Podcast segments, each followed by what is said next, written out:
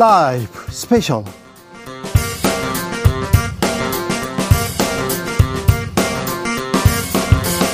2023년 10월 14일 토요일입니다. 안녕하십니까. 주진우입니다. 토요일 이 시간은 일주일 동안 있었던 가장 중요한 일들 정리해드리는 그런 시간입니다. 시사 1타 강사 두 분 모셨습니다. 양지열 변호사 어서오세요. 네, 안녕하세요. 박지훈 변호사 어서오세요. 안녕하십니까. 주진우 라이브 스페셜 영상으로 만나보실 수 있습니다. 네, 그렇습니다. 지금 바로 유튜브에서 주진우 라이브 검색하시면 영상으로도 만나보실 수 있습니다. 일주일 동안 참 많은 일이 있었습니다. 좀 뭐 많은 일이 있고 뉴스가 뭐 홍수인데 네. 뭐 가장 핵, 핵폭탄 같은 뉴스 하나는 어, 강서구청장 선거고 네. 두 번째는 아마 김행 후보자 사퇴가 아닌가 생각이 됩니다. 강서구청장 보궐선거에서 여당의 참패로 봐야죠. 참패죠. 용산의 참패다 여기까지 나왔는데 근데 그 이후에 김행 후보자만 이렇게 어. 사퇴했습니다. 슬그머니 사실은 뭐 이런 얘기가 오히려 많았어요. 밀어붙일 것이다라는 음. 얘기가 많았는데 그 자진 사퇴 쪽으로 모양새를 그나마 뭐 좋게 가져갔다 대통령실 입장에서는 그렇게 갔다고 볼 수 있고 참 사퇴에서 끝날지도 저는 잘 모르겠어요. 그동안에 불거진 의혹들이 워낙 많고 커가지고 본인은 뭐 한참 부끄러움이 없다라고 했지만 그 부끄러움이 정말 없는지는 한 점은 있겠죠. 한 점 부끄러움이 있었는데 사퇴 시기가 한 점이 아니라 두세 점 있을 거예요. 사퇴 시기가 좀 애매해요. 뭐 마- 이럴 바야 차라리 그 전에 예. 선거 전에 네.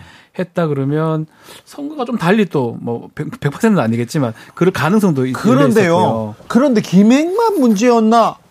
아니 김행보다 신원식 국방부 장관 쿠데타를 옹호하고 그리고 블랙리스트에 유인천 장관 블랙리스트 아예 없다 이렇게 얘기했는데 오히려 그 다른 후보자들 가려주고 김행 후보자만 희생양 됐다 이 얘기가 인사청문회가 결국은 좀 상대적인 것 같아요. 만약에 이번에 인사청문회 김행 후보자가 없었으면 그 두 사람 아주 타겟이 됐을 가능성이 높거든요. 타겟이 돼도 그냥 막 임명하시잖아요. 아니 근데 뭐 타겟이라는 표현도 뭐 맞지만 또 일부러 찍어서 이렇게 공격한다 그런 게 아니라 드러난 의혹들이 굉장히 컸어 이. 두 분에 대해서도 컸죠. 네. 이제 장관 같은 경우는 본인이 하신 말씀도 없- 없었더니 나는 그런 말 한 적 없다라고 그러니까요. 하고 블랙리스트도 내가 관여 안 됐다라는 게 아니라 없었다라고 얘기를 하셨잖아요. 아니 그러니까요. 그래도 됩니까? 안 되죠. 아니 그런데 결정적 한 방 없었다 이렇게 얘기하기에는 결정적인 몇 방이 있었어요 다. 시작하자마자 결정적 한 방을 받고 시작했었어요. 국감이 시작됐습니다. 자, 국감 시작됐는데도 어, 인사청문회 후폭풍은 계속됩니다. 첫날 국감 국방위에서 신원식 국방부 장관 임명 철회하라 이런 피켓을 들고 민주당 의원들이 국감에 임했습니다. 그랬더니 네, 여기서부터 충돌이 시작됩니다. 국방위 성일종 의원, 김병주 의원의 이야기 듣고 오겠습니다. 아니 원만한 진행을 위해서 떼달라는 거예요. 그리고 신원식 장관 막말 얘기하는데 아니 그 얘기로 하면 우리는 할 얘기 없겠어요? 아니 성남시장 하면서 형수 쌍욕한 사람도 있어요. 아 여기 왜 거기 나와요? 지금은 아니, 그, 여기 아니 그거는 내 얘기할 게 아니죠. 지금은 국감장에서 신원식 장관의 막말은 성남시장의 쌍욕까지 이렇게 던졌습니다. 아니 그 여러 가지 얘기도 그렇지만 시점이 지금 올해 이번 주 사실 제일 무섭고 컸던 뉴스는 이스라엘 전쟁이죠. 네. 근데 그 얘기가 나오면서 당장 북한은 어떻게 나올지 얘기가 나오고 있는 상황이잖아요. 네, 그 얘기는 잠시 후에 저희가 예. 자세히 합니다. 네, 그런데 여기서 신원식 장관이 과연 이 시국에 맞을까 이런 고민까지 들게 만드는 발언들을 많이 하셨잖아요. 네. 근데 거기서 왜 갑자기 또 이재명 대표 얘기가 나옵니까? 그러니까 뭐 막말을 가지고 갖다 붙이기에는 상황 자체가 많이 다르죠. 이거 이제 사실은 이 판넬 같은 거 이거 들고 와 피켓이라고 하죠. 피켓 같은 거 들고 왔기 때문에 그게 이제 문제가 된다고 하는데 실제로 또 인사청문회나 뭐 국정감사 중에 야당 같은 경우 피켓을 많이 갖고 왔었거든요. 네. 그리고 이제 이 뭐 이렇게 임명 처리하라 이 얘기가 뭐 어떻게 뭐 아주 자극적이거나 이러지는 않는 것 같은데 국방부 장관 임명된 지 며칠 안 됐어요. 며칠이 아니죠. 11일 날 됐죠. 그러니까 바로 다음. 바로 다음이니까 이 부분에 대해서 물어본 건데 네. 이런 파행 파행까지 사실은 이제 이게 어, 파행을 위해서 좀 했을 했지 않을까 이런 생각도 들 정도로 사실은 이거 그냥 넘어가서 해도 사실 되는데 네. 어쨌든 중요 상황에서 국감이 좀 파행이 된 게 좀 아쉽습니다. 자, 국감 가장 뜨거운 것은 양평 고속도로였습니다. 아, 국토교통위 심상정 의원 그리고 원희룡 장관의 말 듣고 오겠습니다. 이렇게 거짓으로 이야기 됩니까? 설령 실수라도 이렇게 하면 돼요, 이게? 말씀해 보세요, 이거. 이 내용에 대해서는 이 부분을 좀 아, 그렇게 말씀하시면 안 되죠, 장관님. 아니 어떻게 장관이 이걸 일일이 다 구체적인 답변을 할 수가 있겠습니까? 이런 정도 중요한 문제라서 경제성 분석을 했으면은 최소한 의지를 가지고 검토를 해야죠. 이게 몇 장만 넘겨보면 거짓말인데 그럼 그 보고서 읽어보지도 않으셨다는 얘기잖아요. 더 네? 잘 설명할 수 있는 우리 국장이 바로 이 있습니다. 거짓에 대해서 책임지셔야 됩니다. 양평 고속도로 일타 강사를 자처한 원희룡 장관 심상정 의원한테 많이 혼났어요. 아니 말씀하신 것처럼 원희룡 장관이 스스로 일타 강사라고 칠판까지 강의까지 했는데 막상 이게 이제 어떤 얘기냐면 사실 노선이 확정안이 되기 전에 경제성 분석을 한다는 게 앞뒤가 안 맞는 일이거든요. 예. 근데 경제성 분석을 해봤더니 국토교세 보니까 변경안이 훨씬 좋습니다. 이런 식으로 덜컥 발표를 했어요. 근데 그 근거가 된 데이터들이 잘못돼 있으니까 심상정 의원이 아니 이런 걸 가지고 보고서를 이렇게 게다가 순서 안 맞게 내놓으면 어떻게 하냐라고 하니까 아전 그거 뭐 장관이 그런 것까지 일일이 다 들여다보냐고 하는데 이게 그런 것까지 일일이 다 들어볼 사안이 아니잖아요. 다른 뉴스가 하도 많아서 묻혀서 그렇지 아직도 이거 양평권 해결이 안 된 겁니다. 사실. 가장 국민들의 관심사고요. 이거 시작 같아요. 예. 이게 이제 이렇게 시작되고 국감에서는 더 많은 질문들이 오갈 수 있거든요. 네. 뭐 민주당의 뭐 한준호 의원이라든지 이소영 의원이라든지 많은 질문들이 앞으로 아마 계속 될 것 같습니다. 양평 고속도로 계속 뜨겁게 달릴 것 같고요. 자, 저는요 이번 국감에서 과학계에 들어가는 R&D 예산 삭감한 거 아이고. 그거 좀 돌려놨으면 하는 개인적인 바람이 있는데요. 과방위에서 민영배 의원이 이 문제 지적했습니다. 이종호 장관 얘기까지 듣고 오겠습니다. 세상에는 예, 부모 자식 간에도 용돈 좀 줄이면 그게 아무리 정당해도 문제가 생길 수가 있습니다. 이게 용돈에 비유하실 일이 아니죠? 물론 그렇습니다. 예, 그럼 뭐 중차대한 일이고 예, 훨씬 더. 깊이가 있는 일이라는 거죠. 깊이. 부모 자식 간에 용돈을 좀 줄여도 이렇게 장관이 얘기하시면 안 되죠. 안 되죠. 사실 이거는 저는 그렇게 비유를 한다고 해요. 아무리 집안 사정이 어려워져도 애들 학원비 공부하는 데 드는. 돈은 가장 늦게 줄입니다. 그렇죠. 이거 그거잖아요, 사실은 R&D 비용이라는 게 미래를 결정하는 문제인데 용돈은 비유 잘못됐어요. 용돈은 어차피 사치비 같은 거고 그리고요. 이 사치비가 아니죠, 사실은. 그리고 부처 장관이 이런 식의 태도를 보인다는 것은 국민들한테는 큰 실망감 무책임해 보입니다. 무책임해. 네. 예. 언론계에서도 뉴스가 많았습니다. KBS 이사에 아. 전 월간조선 기자를 임명했습니다. 5.18 관련해서 굉장히 좀 비판을 받았던 인물인데요. 아, 윤석열 대통령이 11일 날 임명했어요. 그리고 MBC 김장겸 전 사장이 유죄 확정 받았습니다. 노조 활동을 부당 개입했다는 혐의로. 근데 이분이 국민의힘에서 큰 자리 만- 맡았잖아요. 다시 최근에 그 가짜뉴스 네. 관련이었던가요? 위원장 맡으셨어요. 그런데 참 국민의힘에서 자꾸 이런 분들 막 계속 쓰시- 맥락이 안 맞아. 왜냐하면 재판 진행이 중요했고 이 유죄 확정될 가능성이 매우 높은데 임명을 사실 하는 게 맞는지. 사람 쓰는데 임- 뭐 재판이 중요한가요? 유죄 무죄가. 중요한가요? 어떤 데에서는 이, 런 부분을 중요하지 않게 생각해요. 아, 사면시켜서 좀 국민의힘에서. 후보로도 나왔었는데 자, 무슨 주진우 라이브 스페셜 본격적으로 시작해 봅니다. 아, 가장 큰 뉴스는 뭐니 뭐니 해도 강서구청장 보궐선거였습니다. 더불어민주당 진교훈 후보의 압승으로 마무리됐습니다.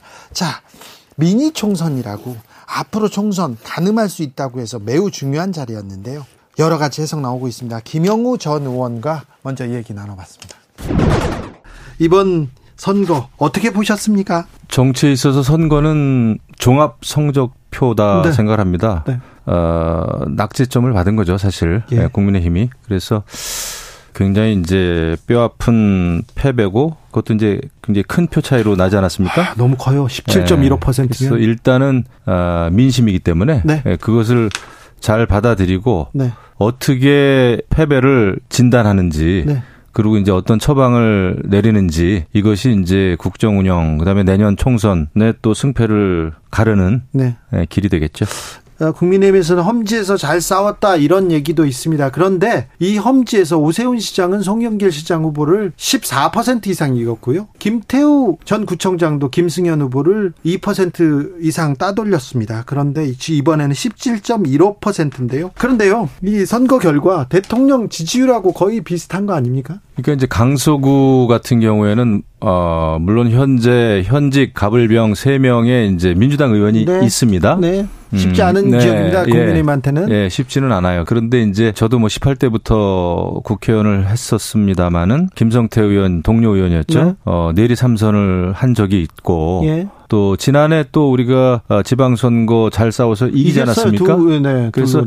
그 지역은요, 어, 서울의 많은 지역하고 비슷하게 잘하면 이기고 잘못하면 지는 지역이에요. 맞아요. 이번에 국민의힘이 좀 잘못한 점이 분명히 있죠. 네. 그리고 어, 민주당의 전략에 좀 말려들은 감이 있어요. 민주당의 전략에 말려들다뇨. 그러니까 민주당은 사실 이재명 대 윤석열. 대통령 네. 음, 대결 구도로 생각을 하고 윤석열 심판론을 뭐 가장 네. 먼저 앞세웠습니다. 그런데 사실 냉정하게 보면은 강서구청장 선거였습니다. 예. 그리고 강서구를 어떻게 발전시킬 것인가는 굉장히 실질적인 민생의 문제였어요. 예. 그래서 제가 이제 사실 선거 와중에도 제가 방송에서 나가서 그런 얘기는 한 적은 있는데 네네. 아주 세게 얘기하기는 좀 미안하긴 했었지만 네. 아, 김태우 후보가 이제 후보로 나오는 거가 좀 공감이 좀 안 되는 측면이 있지 않습니까? 그렇죠. 예. 국민의힘에서 그 얘기가 네. 있다가 사라졌어요. 근데 이제 또 선수 가 되고 나서는 네. 음, 좀 혼자 했어야 된다고 생각합니다. 아, 예. 그러니까 이 과거에 이제 김태호 의원이나 예전에는 또 아, 이재호 네. 어, 의원님 이런 분들은 굉장히 어려운 때 선거를 하면서 당의 지원을 뿌리치고 뿌리쳤다기보다는 지원할 것 같으면 전화로 예. 어, 지원해주고 나 혼자 새벽부터 밤늦게까지 하겠다. 예. 근데 그게 선거에서는 굉장히 중요하게 잘 먹힐 때가 있어요. 예. 김태우 후보도 그랬으면 어땠을까? 근데 너무 힘 있는 여당 후보론 쪽으로만 나갔어요. 네. 오히려 제가 죄송하게 다시 출마하게 됐습니다. 강서구 발전을 위해서 제가 하던 일이 있고 하고 싶은 일이 있기 때문에 다시 이렇게 돌아왔습니다. 죄송합니다. 부끄럽습니다. 하지만 일할 기회를 주십시오 해가지고 새벽부터 밤늦게까지 열심히 했더라면은 저는 그게 오히려 유권자의 마음을 사는 길이었다 생각했거든요. 네. 근데 양상은 반대로 갔죠. 모든 서울의 당협 위원장하고 시도위원들, 시구의원들 네. 어, 이런 분들이 나서다 보니까 또 서로 사진 찍어서 올리고 예. 그러니까 이게 좀 축제 비- 분위기 비슷하게 가고 유세차 그냥 선거 운동이 돼 버렸어요. 그래서 아 이것은 또 선거 전략의 미스다. 네. 이런 생각도 좀 들어요. 제가 말씀드린 대로 네. 종합 평가기 때문에 네. 이- 이런, 이런 저런 분석을 예, 해보자면 예. 선거에서 이렇게 참패했습니다. 내년 총선 수도권 위기다. 벌써 얘기가 나올 텐데 어떻게 받아들이고 어떻게 대비해야 될까요? 저는 굉장히 심각하게 받아들여야 된다고 봐요. 이게 물론 강서구청장 선거였지만 국민의힘도 그렇고 우리 스스로가 이 선거를 굉장히 키웠고 네. 예, 정권 심판론까지 그런 프레임에 말려 들었어요. 네. 그렇다고 한다면 결국 이 선거에 대한 이제 분석이 필요한데 네.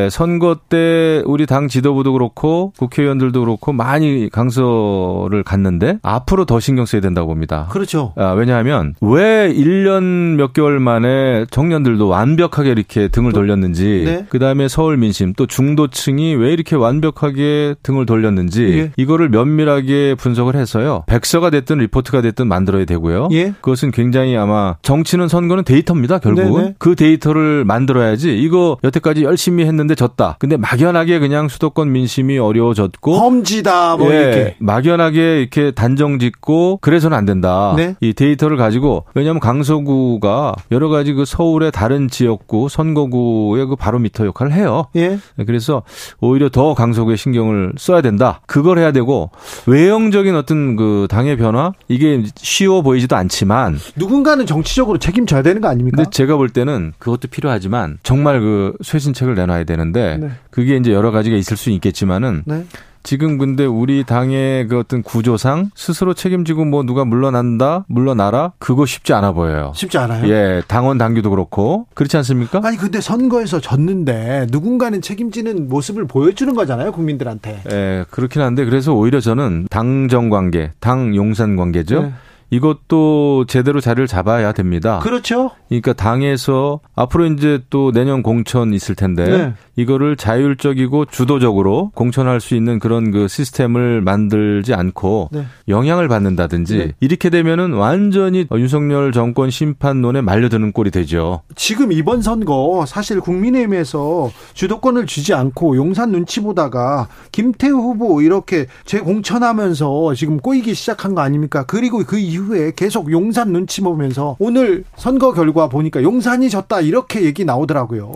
그거는 이제 판단하고 그 평가하는 분들에 대해서 차이는 있을 수는 있는데 네. 그냥 그 편하게 말씀드리면 네. 저는 그런 생각이었어요. 어, 방송에서도 이제 말씀을 드렸습니다만은 김태우 후보를 정치적인 측면에서 대통령이 정치적인 어, 사면 복권은 할 수 있다. 네. 예, 어떤 뭐 그렇죠. 공익 제보라는 차원에서 하지만 후보로 내는 것까지는 아니다라는 얘기를 했는데 뭐 후보가 어느 날 또 갑자기 됐어요 네. 경선을 통했지만 그 이후에 이제 전략을 좀 잘못 또 세운 거죠 그래서 모든 과정이 저는 좀 권자와의 그 공감 네. 공감이라고 하는 것은 사실 공감 능력이에요 네. 공감 능력을 가지려면 경험이 있어야 되고 경험만 가지고 또 안 되고 노력을 해야 됩니다. 네. 그래서 우리들이 가지고 있는 경험과 노력을 통해서 유권자, 국민들하고의 그 공감 능력을 키워야 되는데 네. 그거에 저는 완벽하게 실패했다 자, 생각이 들어요. 국민의힘을 잘 모르는 입장에서 보면요. 국민의힘은 용산 눈치만 본다. 이렇게 생각해요. 뭐 여러 그 평가가 있을 수 있겠죠. 그래서 저는 어쨌거나 이제 우리가 또 지난 뭐 전당대회 생각하면 네.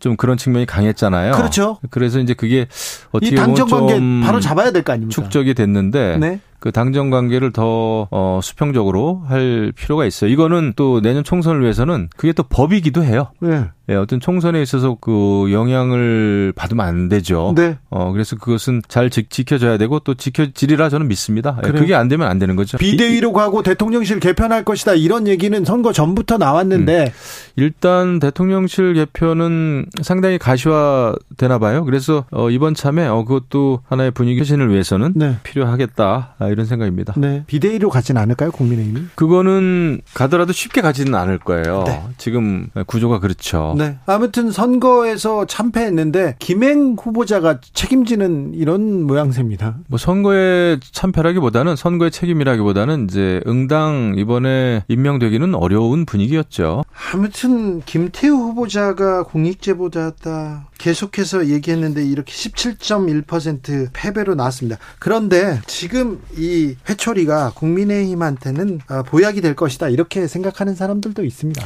그 유권자들은 보약이 되라고 그 회초리를 들었고 네. 어 매를 친 거죠. 네. 그래서 그것을 굉장히 그 몸에 좋은 쓴 보약으로 우리가 받아들여야 되고 네. 그게 보약이 될 수 있도록 어 만들어야 된다고 봐요. 만들어야 되는데 어떻게 예. 해야 됩니까? 그래서 제가 말씀드린 대로 이게 단순히 그냥 아, 막연하게 앞으로 잘하겠다라고 한 측면보다는 분석을 좀 해야 되고요. 당이 무언가 이런 상황에서는 어, 저 정도면 환골 탈퇴다. 예. 어, 쇄신이다라고 하는 그런 걸 이제 내놔야 되겠죠. 네. 그게 하루 아침에 나오기 어렵습니다. 지금은 뭐 의총 같은 거 하면 이제 이런저런 얘기가 막 나오겠죠. 네.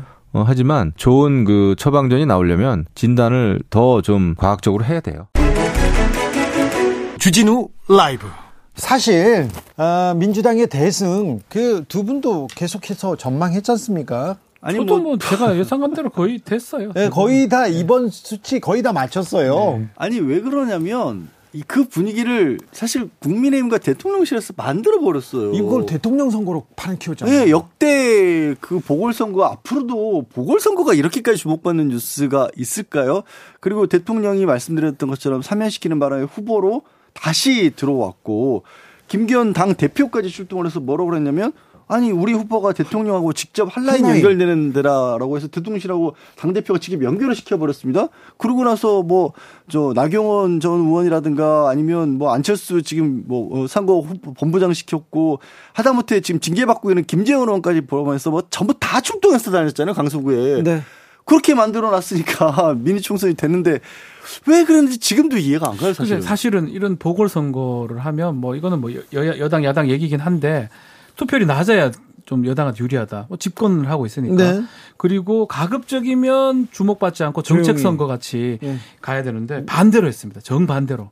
아니 그런데 후보도 부패 혐의로 아, 청와대에서 이렇게 뭐 징계받은 분 아니에요? 검찰에서 그렇죠. 징계받았죠. 뭐 검찰 예, 징계받고 예, 네, 그 청- 청와대에서 쫓겨서 확정됐었고. 검찰로 네. 갔잖아요. 네. 근데 그분을 자꾸 양심적이다, 공익제보다라고 계속 얘기를 하고 그 다음에 제가 이 이분 김태우 수사관이 능력이 있어서 청와대까지 간 거는 맞아요. 맞는데 그 이후에 보였던 그리고 그 부분이 굉장히 검찰 내에서도 질타가 컸거든요. 근데 왜 이 이 후보를 세웠을까? 반면에 진교훈 후보는 경찰에서 가장 신뢰받는 어 일꾼이라고 뽑히던 사람이었어요. 여기서부터 지금 왜 이런 구도를 만들었을까? 그리고 대통령실에서 계속 나섰을까? 음.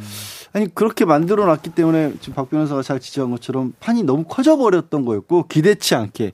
근데 그 키운 거 민주당에서 키웠다고 측에서는 얘기를 하는데 아니요. 아, 아빠 앞뒤가 안 맞아 민주당 따라갔어요. 네. 사실 이제 김태호 후보 얘기를 얘기를 하셨는데 그런 말씀들을 하시더라고요. 선거 운동에 참여했던 인사들이 국민들을 그러니까 강서 국민들을 직접 만났을 때 강서 국민들 입장에서는 약간 좀 아, 우리가 웃음나 이런 말씀들 하시는 분들 꽤 있다라는 거예요. 네. 왜 선거 다시 치르게 만든 원인을 제공한 사람을 또 우리한테 보내려고 하느냐. 사실 그런데 국민의힘에서 말렸잖아요. 이런 부분 조금 안타까워하더라고요. 뭐 이- 일단 지금 문제는 뭐냐면 어, 지도부가 이제 선거를 이제 짜는 그것도 사실 말, 말들이 많이 나오고 있거든요. 네. 지도부가 다 영남권입니다. 수도권에 있는 이제 의원은 국민의힘 좀 별로 없긴 없습니다. 지금 지난 총선에 좀 많이 네. 졌기 때문에 수도권에 선거를 하는 거하고 네. 또 영남에서 선거를 하는 거하고 차이가 분명히 있는데 그 차이를 좀 두지 못했던 거 아니냐 이런 어 안에 분석들도 있는 것 같거든요. 그게 이번- 무슨 말이냐면 네. 막 끌고 나와서 될 게 아니에요. 수도권 수 선거는 뭐 이념 이런 얘기해서 될 것도 아니고 뭐 중도라든지 뭐 이런 것들이 좀 있어야 되는데 그런 부분이 부족했던 것 같아요. 뭐 처음부터 근데 네. 국민의힘도 알고 있었어요. 험지여서 어렵다, 뭐 어렵다 했는데 김성태 의원이 삼선한답니다. 네. 그리고 지난번 선거 때 마곡 지역만 이렇게 분석해 봤을 때 윤석열 후보가 이재명 후보를 6% 7% 차이로 떠들, 따돌렸어요. 오세훈 후보는요. 송영길 후보를 20% 차이로 따돌렸습니다. 압도했습니다. 압도했어요. 예. 그런데 이번에는 어, 진교훈 55.8, 김태우 후보는 39.7%였습니다. 20대 30도에서도 진교훈 후보가 압도적으로 이겼습니다. 또 이긴 사람이 하나 있어요 이번 선거에서 이준석 전 대표. 이준석 전 대표의 어, 예상이 딱 들, 들어맞았죠. 자, 그 예상 한번 듣고 오겠습니다. 18% 차로 김태우 후보가 진다. 이건 제가 무슨 뭐 제가 뭐 무속이나 이런 걸 좋아하는 사람이 아니다 보니까 네. 제가 어디 의지해서 얘기하는 건 아니고요. 네. 저는 데이터를 보고 얘기 드리는 게 지난번에 21대 총선이죠. 2020년 총선에서 강서 갑을병이 있습니다. 네. 강서 갑을병의 양당 득표율을 비교해 보면은 17.87% 정도 차이가 납니다. 아, 네. 예. 그러니까 30, 한 7, 8대 56 정도 됐거든요. 네. 그거 그대로 좀 간다고 이제 보는 거거든요. 왜냐하면 그때 20년 선거에 비해 가지고 사실은 저희가 대선 때나 이럴 땐 젊은 사람들이 많이 들어와 가지고 표 차이가 적게 나거나 아니면 뒤집기도 했던 건데 네. 다 빠져나갔어요. 이준석 전 대표 발언을 두고 안철수 의원이 또 화났어요. 제명해야 된다 얘기하고 홍준표 대구시장은 아니 지선거는 한 번도 못 맞히면서 뭐 하는 거냐 이렇게 얘기하던데 이 얘기를 가지고 이준석 전 대표를 두고 또 어, 국민의힘에서 시선 엇갈립니다. 아니 결과적으로 이준석 전 대표가 정확하게 넘어 맞췄네요. 맞춰버린 그런 네, 상황이 딱 됐고 맞췄어요. 근데 사실 데이터를 구체적으로 가져가지 않아서 그렇지 이준석 전 대표 얘기하고 있는 그러니까 총선 과거 20대 때로 20년 총선으로 돌아간다라는 얘기들은 많이들 예상을 했던 부분인 거거든요. 네. 오히려 저는 이거를 그때까지도 이준석 전 대표가 이렇게까지 얘기를 하는데도 불구하고 국민의힘에서 왜 저거에 해당 행위라든가 아니면 저게 선거운동을 상대를 돕는 거라든가 이런 식으로 받아들일 수밖에 없었다라는 게 뭔가 대단히 상황 판단을 잘못하고 있었다는 반증이 아닌가 싶어요. 그러니까 이제라도 저 얘기를 들어야 된다는 목소리가 나오는 사람들도 있고 국민의힘에서 네. 여전히 다른 생각 제명하라 이렇게. 여전히 그거 저거 저렇게 얘기하는 바람에 오히려 더 안 좋게 이준석 전 대표가 얘기했다고 강서 국민들이 움직이지 않아요. 제발 그런 식의 말씀들은 안 했으면 좋겠어요. 그 이- 이- 이- 유권자들이 그런 어떤 당에서 누가 얘기했다고 그렇게 쉽게 움직이지 그 않습니다. 부분이거든요. 이 예측이에요. 예측인데 예측을 갖고 어, 그 여론을 호도해서 그게 해당 행위가 돼서 징계를 할 수 이런 상황까지는 사실 불- 좀 논리 전개가 맞지가 않습니다. 선거 끝나고요. 총선 계산하는 사람들 많아요. 네. 수도권의 국민의힘 후보들 얘기하죠. 어떻게 해야 돼? 우리 어떻게 해? 큰일 나는 거 아니야? 그런 얘기를 지금 직접 하는데 음, 험지라는 단어가 굉장히 조금 뭐 주목할 만합니다. 어, 당 패배가 거의 확실시 되니까 김기현 대표가 어, 의원들한테 이렇게 문자를 보냅니다. 문자 채팅방에 올렸어요. 어려운 험지에서 선거운동 했는데 굴하지 말고 열심히 했다, 잘했다, 막 이런 얘기를 하더라고요. 그런데 하태경 의원이 서울 출마 얘기를 하면서 김기현 대표도 험지 가라 얘기하고 다른 얘기 막 나옵니다. 자, 하태경 의원 얘기부터 듣고 올까요? 우리 당의 총선 승리를 위해서 저의 정치적 기득권을 내려놓습니다. 2024년 총선은 해운대가 아닌 서울에서 도전하겠습니다. 새 인재에게 길을 터주고 저는 서울에서 도전하여 승리하겠습니다. 그러자 김기현은요, 장재원은요, 권성동은요 계속해서 얘기 나옵니다. 근데 사실 뭐 저는 나쁘게 보지는 않은데 하태경 네. 의원으로서도 글쎄 이 그 자리를 지킬 수 있었을까 하는 생각도 들긴 들어요. 지금 이제 대통령실에서 또 뭐 검찰 출신이나 이런 분들이 워낙 한 서른 분 가까이 간다고 하니까 그 가는 게또 어, 주로 국민의힘을 지지하는 지역 쪽으로 많이 간다는 얘기 나오지 않습니까? 하태경 의원은 사실 대통령실이라든가 기존의 여당 지도부하고도 그렇게 뭐 원만한 편은 아니니까 그 자리에 어차피 공천을 못 받지 않았을까. 근데 하태경 의원으로서는 이 강서구청 보궐선거까지 맞물리면서 회심의 한 수가 된 거죠. 딱 시기 적절하게 수를 던졌는데 야 그러면 다른 사람들도 저렇게 해야 되는 거 아니냐라는 얘기가 만들어지게끔 뭐 본인의 어떤 입지는 많이 올라서는 그런 정치적으로 굉장히 어찌 보면 절묘한 한 수가 된 것 같아요. 냉정하게 좀 봐야 될 것 같아요. 그렇지만 과연 이제 승부수를 이제 띄웠는데 또 어느 지역구를 할지 또 그 지역구 그 지역구에는 또 준비한 사람이 있거든요. 어떻게 될지. 또 그나마 하태경 의원이니까 그래도 전국적 인지도 그래도 어느 정도 있으니까 가능하지. 다른 어떤 영남에 있는 중진이라고 하는 분들 사실은 잘 알지를 못하거든요. 올라올 수 있을지도 그 부분은 의문이에요. 그렇다면 민주당은요 얘기 나옵니다. 예, 민주당도 마찬가지 어떤 좀 딜레마에 빠져 있죠. 민주당은 수도권에 많이 있습니다. 네. 수도권에 중진 의원들이 많고 마찬가지로 이 사람들한테 대구 영남에 내려가라 하면 가도 되겠습니까? 그리고 또 지역구로 옮긴다 그러면 이 지역구에 있는 사람들 입장에서 그 주민들 입장에서 왜 우리한테 오느냐 이런 논란이 계속 될 것 같고 아마 두 당 모두 중진이나 아니면 좀 이 좋은. 지역구에 있던 다선 의원들 어, 옮겨라는 얘기는 공천 끝날 때까지 얘기가 나올 겁니다. 네. 총선에 총성이 올렸어요. 네, 총성이 지금 올렸어요. 아, 어떻게 할 건지 나는 어떻게 가야 되는지 계속 얘기 나오는데 거기에서 국민이 국가가 좀 빠지지 않았으면 좋겠습니다. 왜 정치를 하는지 그 초심도 잃지 않았으면 좋겠습니다. 여러분께서는 지금 주진우 라이브 스페셜을 듣고 계십니다.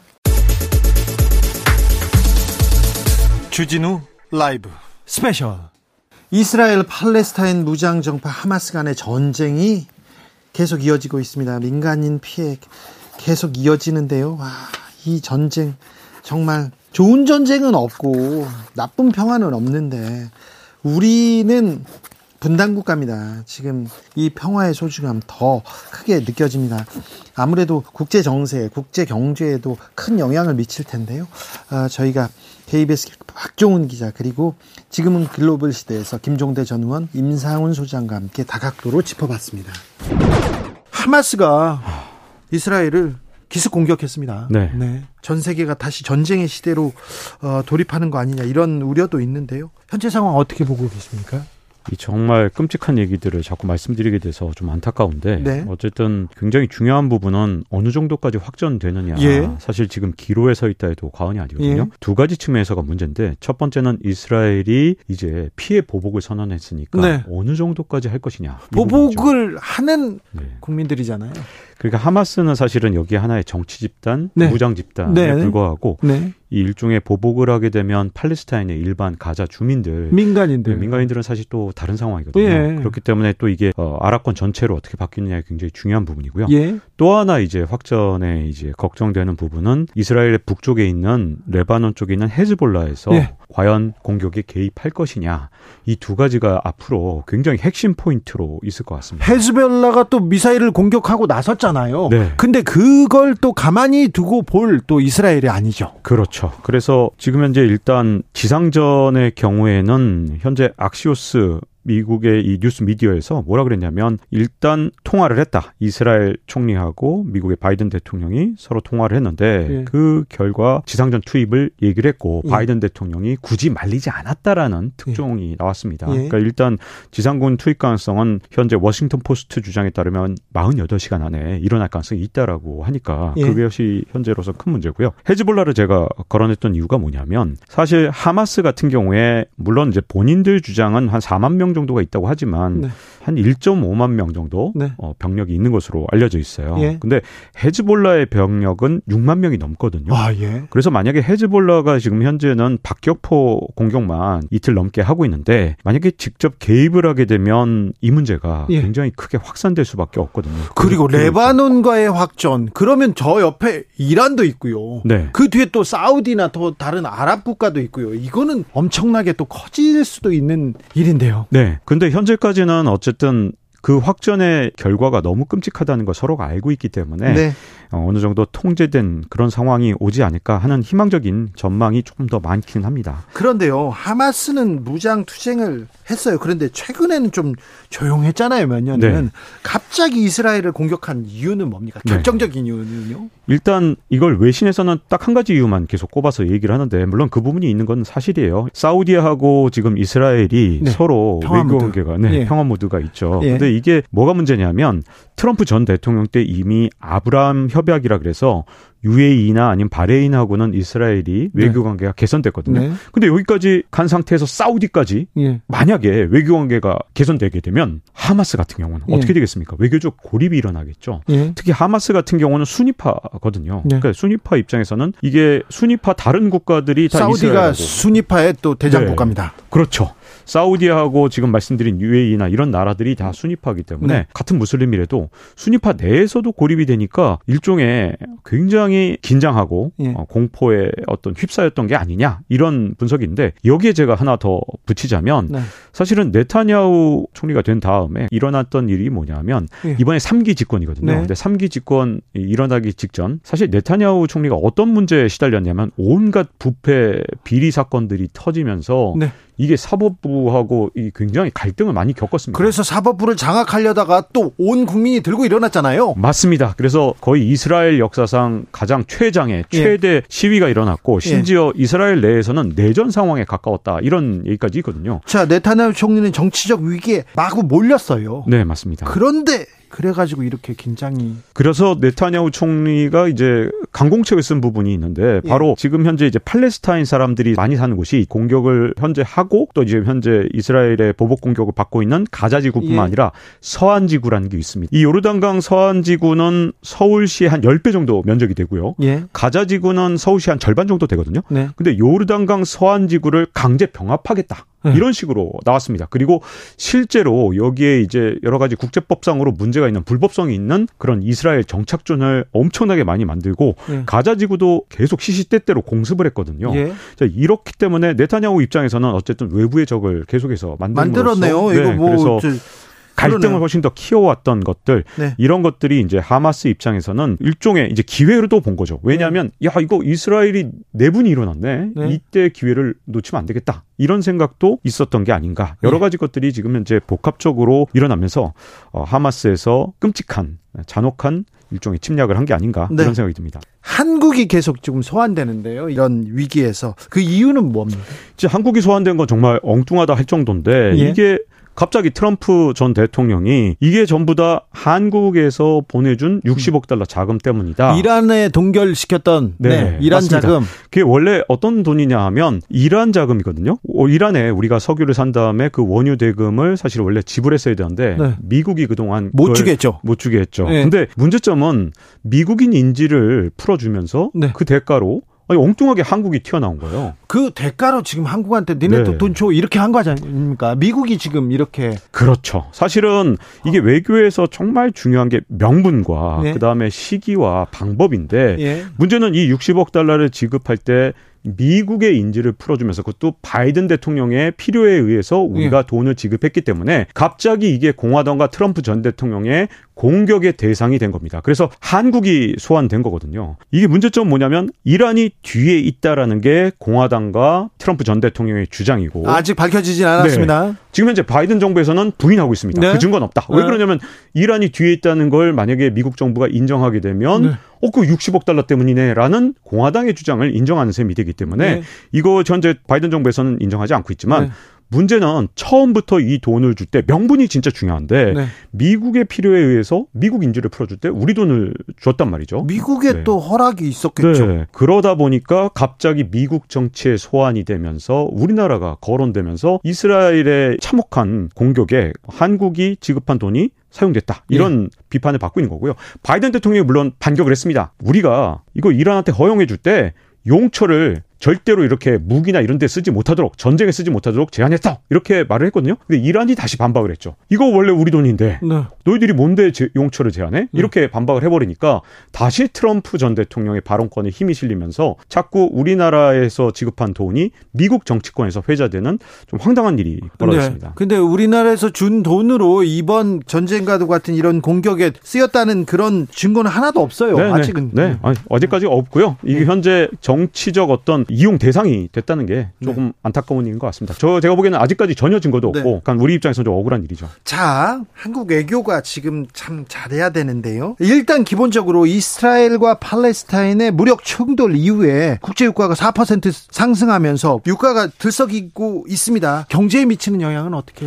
될까요? 이게 자꾸만 이제 이스라엘 이 산유국이 아니다 이런 네. 얘기 나오는데 사실 천연가스 나오고 있기 때문에 뭐 사실 일종의 산유국에 가까운데 그럼에도 불구하고 이스라엘이 산유국이 아니라는 이유만으로 국제 유가에 큰 문제가 없을 것이다 이렇게 보기에는 지금 아직은 어렵습니다. 왜냐하면 확전 가능성이 여전히 있는 데다가 그렇죠. 지금 어떤 일이 생길지 모르기 때문에 사실은 이제 어떤 문제가 생기냐면 중동에서 어떤 식으로 다시 질서가 재편될지 모르거든요. 예. 근데 이번에 정말 외교적으로 중요한 게 그런 재편 과정에서 우리가 외교적 노선을 정말 철저하게 잘 또 원칙을 가지고 명분을 정확하게 세우면서 만들어 가야지 그렇지 않고 매번 어떤 특정 이제 국제 세력은 자꾸 이제 우리나라를 활용하려는 그 악용하려는 그럴 수도 있기 때문에 우리 입장에서는 철저하게 우리의 원칙과 명분을 정확하게 세워가면서 외교 전략을 세워야지 그렇지 않으면 휩쓸려서 국익에 훼손되는 그런 상황이 올 수 있기 때문에 정말 그 어느 때보다도 외교 전략을 잘 세워야 될 때인 것 같습니다.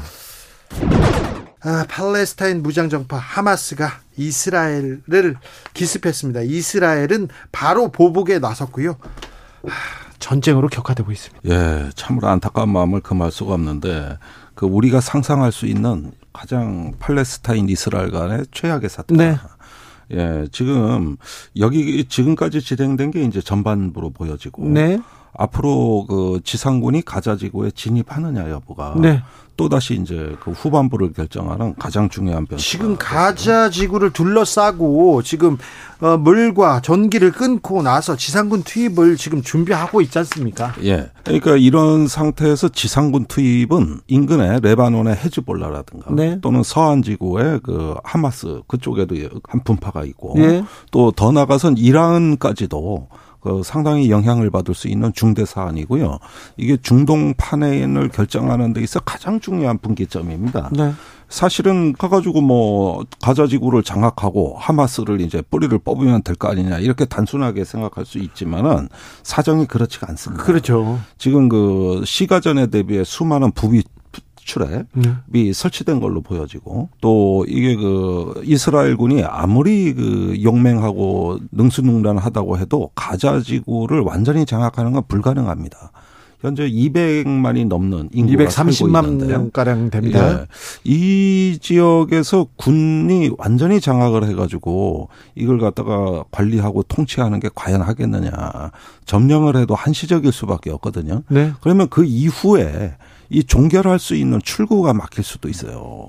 지금 이런 면에서 이게 상당히 어떤 어려운 작전이고 이스라엘도 한 번도 겪어보지 못했던 아주 그 저기 굉장히 복잡하고 또 한편으로는 더러운 전쟁이라는 용어도 있어요. 네. 이런 식의 어떤 질곡에도 빠질 수 있기 때문에 더러운 전쟁에 지금 총성은 울렸습니다. 그러니까 이번 사태가 지금까지 그 수십 년 동안에 팔레스타인 지역에서 네. 이스라엘과 팔레스타인 사이에 서로 이제 그 공격을 하고 또 응징을 하고 이런 여러 차례 있어 왔는데 지금까지의 어떤 그 양상하고는 완전히 다르죠. 근본적으로 다르게 생각을 해야 되는 것이고 우리가 이제 과거 9.11 사태에 준하는 세계사적으로 어떤 전환점이 될 수도 있는 그런 사건이라고 봐야 되고요. 이번 그 사태에서 사실 두 가지 핵심적인 질문이 있어야 될 것 같은데 하마스는 왜 그랬을까? 네, 왜 지금 기습을 그렇죠. 했죠? 그거를 우리가 이제 그 질문을 던져야 하고 거기에 대한 답을 찾아야 되고 그 다음에 왜 이스라엘은 그렇게 쉽게 네, 그 뚫렸을까? 뚫렸을까? 예. 이것을 이제 그 우리가 봐야 되는데 일단 그 하마스는 왜 그랬을까? 사실 그 전력으로 따지면은 네. 상대가 될 수 없는 아우, 네.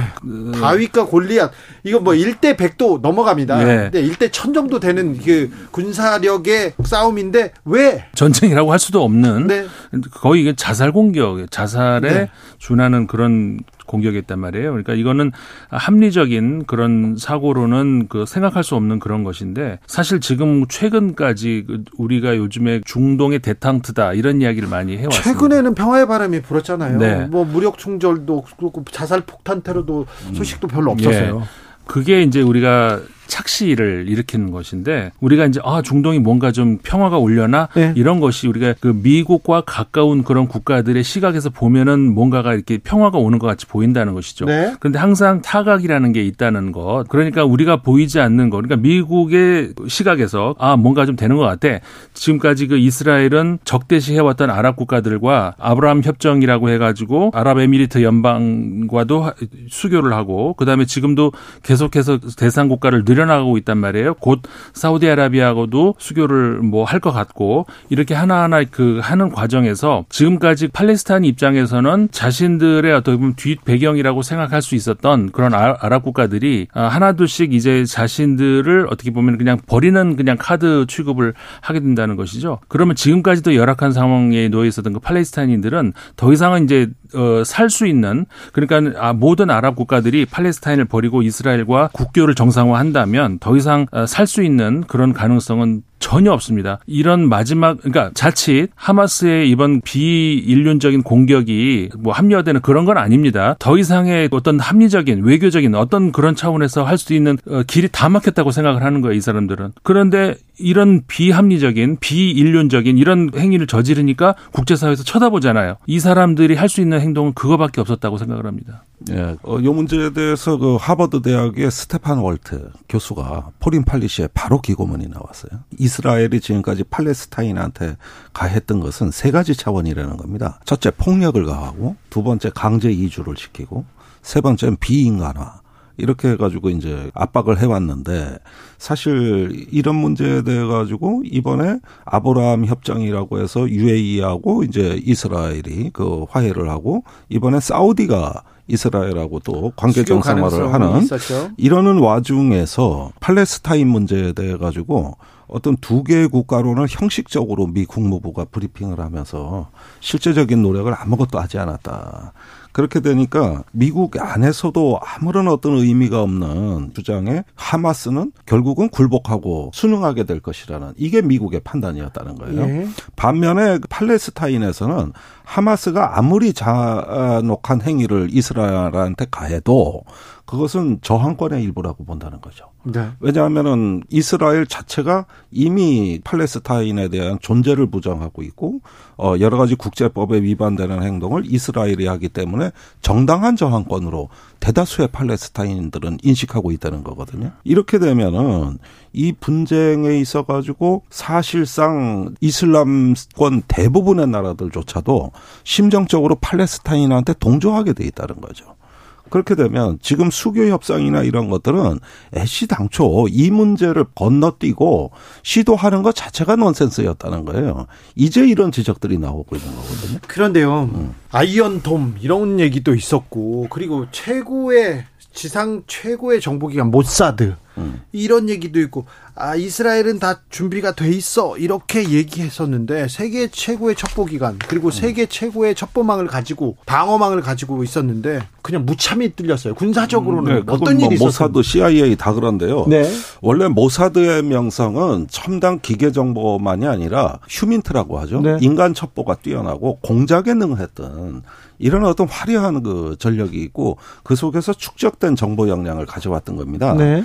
근데 최근으로 올수록 점차 인간 정보보다는 어떤 인공지능이라든가 위성 정보 같은 기계 정보에 의존하는 쪽으로 이렇게 많이 좀 안주하는 경향이 최근에 있었던 것 같고요. 네. 심지어 이스라엘은 인공위성으로 지상의 기관포를 조정할 능력을 갖고 있어요. 그 정도로 어떤 기계적인 면은 더 탁월해졌습니다. 네. 그러나 결국은 어떤 인간을 이해하고 집단의 정서를 통찰해 가지고 이게 상상력을 발휘하는 인간적인 측면에 있어서는 점차 어, 안주하거나 퇴행이 있었다고 보여지는 거고. 네. 또한 그 미국 역시도 어떤 자기의 기대대로 국제 정세를 이해하려는 관성에 빠지다 보니 이런 점에서 모사드보다도 저는 미국 또한 예측하지 못했다는 게 국제사회에 큰 신호를 주고 있습니다. 네. 그 이제 CIA나 미국의 정보 공동체 실패거든요. 네. 그러면 무기 체계가 이제 또 뒤에 있으니까 어느 정도 실패해도 바로 그 격퇴하거나 억제할 수 있는 거 아니냐 이렇게 생각할 수 있겠습니다만은 아이언돔은 원래 이런 전면전의 효과적인 무기라기보단 지극히 제한전에서나 저 효용이 있을 법한 무기고 어, 하마스의 로켓 포탄은 수십만 원인데 이거는 요격형 미사일은 수백만 원이에요. 거의 천만 원이라고. 그러면 이렇게 5천 발 가까이 몰려오는 거를 다 요격하려면은 이스라엘 국방비는 거덜난다고 봐야 되겠죠. 그 다음에 하마스의 그 전법 자체가 대단히 정교하고 복잡해졌습니다. 이번에 동원된 무기만 봐도 박격 포탄, 로켓탄은 당연한 거고 글라이더에서 낙하산으로 이렇게 그 적지 침투하는 특수 작전도 했고 드론도 사용했고 거기에다가 이스라엘에 아파치 헬기가 있으니까 그걸 격퇴하기 위한 대공 방어 미사일이라든가 또는 대전차 미사일도 준비가 돼 있단 말입니다. 그러니까 이런 면에서 이 하마스가 어느새 무장 단체라고 어, 하지만은 상당한 수준의 어떤 장비와 훈련이 수준이 굉장히 높아져서 이번에 지해공 합동 작전을 했다. 이게 놀라운 거거든요. 결국 왜 아이언돔이 역할을 못했냐는 아주 작은 질문이고 사실 의미 없는 어, 문제가 돼버렸어요. 네. 예, 이거 한국군도 반드시 유념해야 됩니다. 지금 한국형 아이언돔 개발하고 있거든요. 네. 근데 하마스보단 북한이 능력이 뛰어나거든요. 아, 지금 하마스하고 북한하고는 군사적으로 비교할 수 없이 예. 북한은 군사적으로 강국이죠. 핵도 아. 가지고 있고요. 예, 포병 전력이 뭐 특히 그래. 더 뛰어나. 근데 북한을 압도적으로 힘으로 이렇게 우위에 서려면 얼마나 이렇게 음. 그러니까 이 명제가 깨지는 거 아닙니까? 어, 네타냐후 총리는 하마스와의 전쟁하겠다. 중동을 아예 바꾸겠다. 이제 이건 시작에 불과하다고 합니다. 자, 탱크 장갑차로 지금 가자 지구를 다 에워싸고 지상군 진입 임박했습니다. 앞으로 어떻게 되는 겁니까? 근데 이렇게 되면은 사우디하고의 그 관계 정상화는 물 건너간다고 봐야 되겠고. 사우디는 예. 팔레스타인을 지지하겠다는 얘기를 아바스 팔레스타인 수반에게 얘기했습니다. 예, 그 다음에 이란에도 이제 악영향을 줄 거거든요. 네. 그럼 여기서 사실은 네타냐후도 딜레마에 처한 거예요. 이게 팔레스타인에 대해 가지고 전쟁을 불사하게 되면은 중동에 대한 그림이 무너지고 그렇다고 해서 아브라함 협정에 이어 이번에 사우디하고도 이제 관계 정상화를 제대로 하려면은 팔레스타인 문제를 해결해야 되는 이 중간에 끼어버린 것이죠. 그런데 이제 네타냐후 본인은 외신상으로 보면은 전쟁에는 신중한 사람이라 그래요. 그런데 말씀하신 대로 극단주의 시오니즘 당해서 계속 그걸 갖다가 이제 연정을 통해 가지고 압박을 가하면은 어찌 될지 모르겠다는 거거든요. 그러니까 지금의 이 가자지구로 지상군 진입하는 문제가 사실 진입할 걸로 다들 보시지만 정말 어려운 결정입니다. 그래도 진입할 것 같아요. 예. 그런데 이렇게 문제도 우선적으로 미국하고 협의가 돼서 이 이란 문제라든가 주변에 대한 어떤 미국은 그 반대하지. 않는다면서요.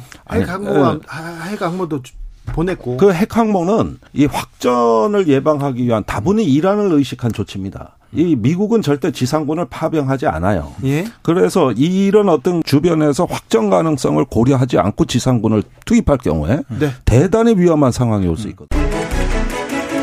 주진우 라이브. 이스라엘은 핵을 가진 나라입니다. 어, 비공식적이지만 그리고 첨단 무기 그리고 뭐 전차 여기에 미국의 막강한 지원 모든 힘은 어, 하마스를 압도합니다. 100배가 아니라 1000배, 만배 압도할 거예요. 그런데 힘에 의한 평화, 힘에 의한 고요는 절대 작동하지 않는다는 것을 이스라엘에서 보고 배웁니다. 그게 지금 핵심이거든요, 사실은. 이 전쟁이 일어나게 된 배경으로 많이들 지목하는 것 중에 하나가 바이든 대통령이 무리해서 사우디하고 이스라엘, 미국까지 해서 삼각동맹을 맺으면서 이란을 압박하려고 하니까 그 반발이 팔레스타인을 통해서 나온 게 아니냐. 네. 힘에 의한 압박이라는 게 결국에는 평화를 가져오기보다는 전쟁을 더 가져오는 게 더 많다라는 얘기를 하는데 이스라엘이 압도적으로 군사력은 압도하고 있지만 그래도 그게 안 되는 거거든요. 평화하고는 가장 거리가 먼 나라 아닙니까? 근데 제가 이, 이게 왜 꺼내냐면 이 상황이 되니까 또 북한 얘기를 하면서 그래서 한미일 동맹을 통해서 북한을 강하게 압박해야 된다는 식의 얘기를 하는 분들이 계세요. 한미 동맹보다 더 강하고 단단한 동맹이 이스라엘하고 이스라엘, 미국, 동맹. 이스라엘은 아시겠지만 사실상 미국의 정계와 경제계를 이스라엘계 유태계들이 굉장히 크게 장악하고 있잖아요. 네. 그냥 단순한 동맹이 아니라 현실적으로 묶여 있는데도 불구하고 이런단 말이에요. 근데 우리는 그것조차도 아니잖아요, 사실은. 9.19 군사합의 폐기하자 이 얘기부터 나와요. 그렇죠. 지금 뭐 이스라엘하고 이 팔레스타인 전쟁 사실은 뭐 빨리 끝나야 되고 잘 수습되기를 바라지만 지금 말한 것처럼 우리한테 시사하는 점이 상당히 큽니다. 과연 이제 우리 대통령실이나 대통령이 이제 외교적으로 어떻게 이제 판단할지 사실은 혹- 지금 뭐 얘기는 이제 뭐 다른 뭐 경제적 얘기라든지 이런 어떤 얘기를 하고 있지만 혹시나 우리 지금 양 변호사가 말씀하신 것처럼 한미일 동맹 이게 여기서 혹시 작동하거나 또 잘못된다 그러면 북한을 또 자극할 수 있는 부분 어, 교훈을 좀 삼아야 되지 않을까 생각이 네. 듭니다. 가자지구 이스라엘군의 지상군 투입이 지금 임박해 있습니다. 그리고 피해는 계속 늘어나고 있는데 늘어나고 있는데 아 이 이스라엘 팔레스타인의 무력 충돌이 이 전쟁이 아, 중동 그리고 국제 사회의 평화와 그리고 경제에 미치는 영향이 너무 지대해서 우리가 계속해서 좀 지켜봐야 됩니다. 평화는 법이고 밥입니다. 반드시 지켜야 되는데 나쁜 평화는 없는데 왜 이렇게 계속해서 이 부분도요. 사실 어, 이스라엘 총리가 어, 정치적으로 몰리자 대법원을 장악하려고 했다. 이 얘기는 어, 변호사님들도 지적해 주셨잖아요. 어, 가장 어찌 보면 좀 극우적이라고 해야겠죠. 네다나후 총리 자체가 그런 부분들이 이제 미국과의 협상 강화도 있었고 또 가자지구에 대해서 압력도 굉장히 강하게 행사하려고 했었고 그게 또 결국에는 본인이 권력을 유지하는 이게 항상 정치 지도자들이 국가의 어떤 문제가 아니라 본인의 지휘와 관련된 부분에서 사단이 나는 것 같아요. 자, 하마스 지도자들이요. 팔- 팔레스타인을 인들의 평화와 그 인권을 위해서 지금 이 무력 충돌을 일으키지 않았습니다. 이스라엘이 지금 이스라엘 국민들의 평화 안녕을 위해서 이 전쟁을 하고 있는지 묻고 싶습니다. 그 제대로 따져봐야 됩니다. 예. 하마스하고 팔레스타인이 이 꼴이냐 아니에요. 예. 하마스 무장 정파일 뿐이에요. 네타냐후 총리와 예. 이스라엘이 이퀄이냐 그것도 좀 묻고, 아니라는 싶어요. 거예요. 묻고 싶습니다. 네. 우리 정치 지도자들한테도 묻고 싶습니다. 정치적 이익 때문인가? 아니면 국민과 국가를 위해서인가? 다시 한번 묻습니다. 자, 이번 주는 정리하고요. 다음 주 신문 일면의 주인공 한번 짚어볼까요? 박진 변호사. 국정감사 시즌 아니겠습니까? 저는 하, 양평 고속도로 얘기가 좀 양평 더 커질 것 고속도로. 같아요. 네, 네. 원희룡 장관입니다. 네. 더 주목받을 것 같습니다. 양평 고속도로인데 원희룡 장관이 뭐 답변해야 되니까요. 아, 네. 주무부처 장관입니다. 네. 자, 양지열 변호사. 저는 한동훈 장관이 아무래도 지금 이재명 대표 재판도 다시 제기가 되고 그렇어요. 지금 뭐 또 새롭게 수사를 시작한다고 하셨지 않습니까? 네. 수원지검에서 배우자 김혜경 씨 법인카드 사용한 문제를 가지고 전담팀을 또 꾸렸대요. 아니, 수사를 시작하는데 왜 한동훈 장관이죠? 이것도 이상해요. 사실 근데 그동안 그랬잖아요. 뭐가. 시작돼요. 물어보면 한동훈 장관이 앞서서 얘기를 해주니까 네. 마치 국감이 가니까 그 얘기가 또 자연스럽게 나오고 이재명 대표도 이제 지금 슬슬 회복이 되셔서 움직이기 시작하니까 네. 같이 나오지 않을까 싶어요. 양평 고속도로와 한동훈 장관을 주목하라는 두 분의 얘기를 끝으로 저희는 인사드리겠습니다. 아, 양지열 변호사, 박지훈 변호사 감사합니다. 네, 고맙습니다. 고맙습니다. 어, 혹시요 02로 전화가 올 수 있습니다. 02 이렇게 해 가지고 전화가 오면요, 어 뭐지 하지 마시고 주진우 라이브요 이렇게 외치면 됩니다. 네. 정치율 조사 기간인데, 네, 네. 그래 가지고요. 네. 그냥 그렇다고요. 성적표는 잘 받고 싶었는데. 자, 저는 다음 주 월요일 오후 5시 5분에 돌아오겠습니다. 지금까지.